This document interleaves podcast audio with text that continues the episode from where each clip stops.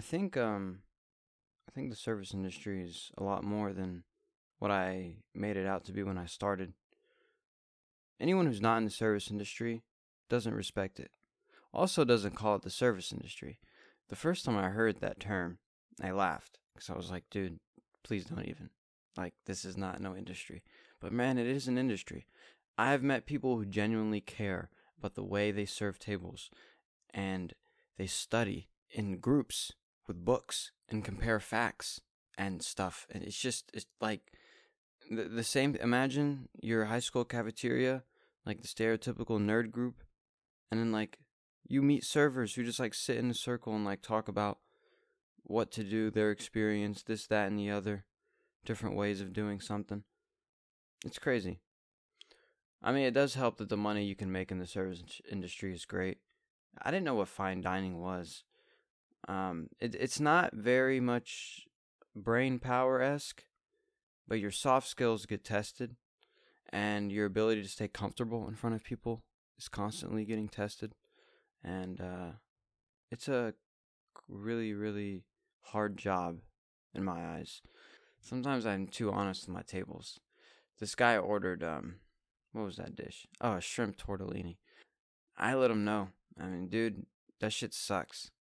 And he appreciated that after a momentary five seconds of shock. But, you know, can't just blow $38 on some pasta and not wanna not wanna enjoy it a little bit is all I'm saying. You know, I'm just looking out for you. So uh, you know, there's just different ways you can go about it. Everyone has their own style. The greatest part of it is being able just to hold composure, control your table, and know how to talk to people in the way that you are the constant provider. Like you say no in the most extreme circumstances. I mean, we don't have something. Um, you're being a complete idiot. So, I mean, something weird. But most of the time, you're saying yes. It's always yes. It's always let me see what I can do. Let me ask. Let me talk to my chef.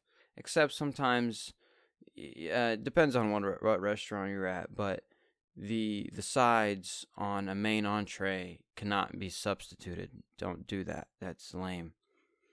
I mean, it's not lame. It, the thing is, it's supposed to be offensive to the chef. It's supposed to be, if I give you this dish, assume that I created this recipe. Assume that I put in hours of preparation, blood, sweat, tears, this, that, and the other, whatever. And I want you to try it as is.